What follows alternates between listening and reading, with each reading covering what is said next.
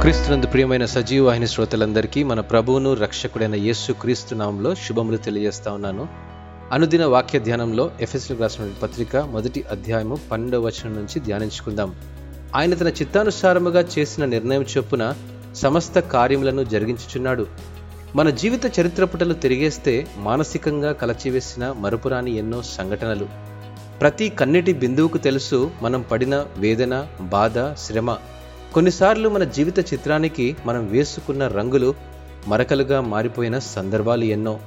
చెదిరిపోయిన జీవితాలు చిరిగిపోయిన పరిస్థితుల గుండా ప్రయాణిస్తూ అనుదినం వాటిని అధిగమిస్తున్న మనకు అనుభవాలు అనే పాఠాలు నేర్పుతాయి. కానీ దేవుని విశ్వసించిన మనకు ఉండే నిరీక్షణలో హృదయం పలికే మాట నా దేవుడు నన్ను తప్పక కరుణిస్తాడు. అట్టి నిరీక్షణ ద్వారా బలపరచబడిన మనము సమస్తము దేవుని చిత్తానుసారముగా జరిగినదని నమ్మినప్పుడు ఎన్నో దీవెనలు పొందుటకు అర్హులమవుతాము. దేవుడు మిమ్మల్ని దీవించినగాక. ఆమెన్.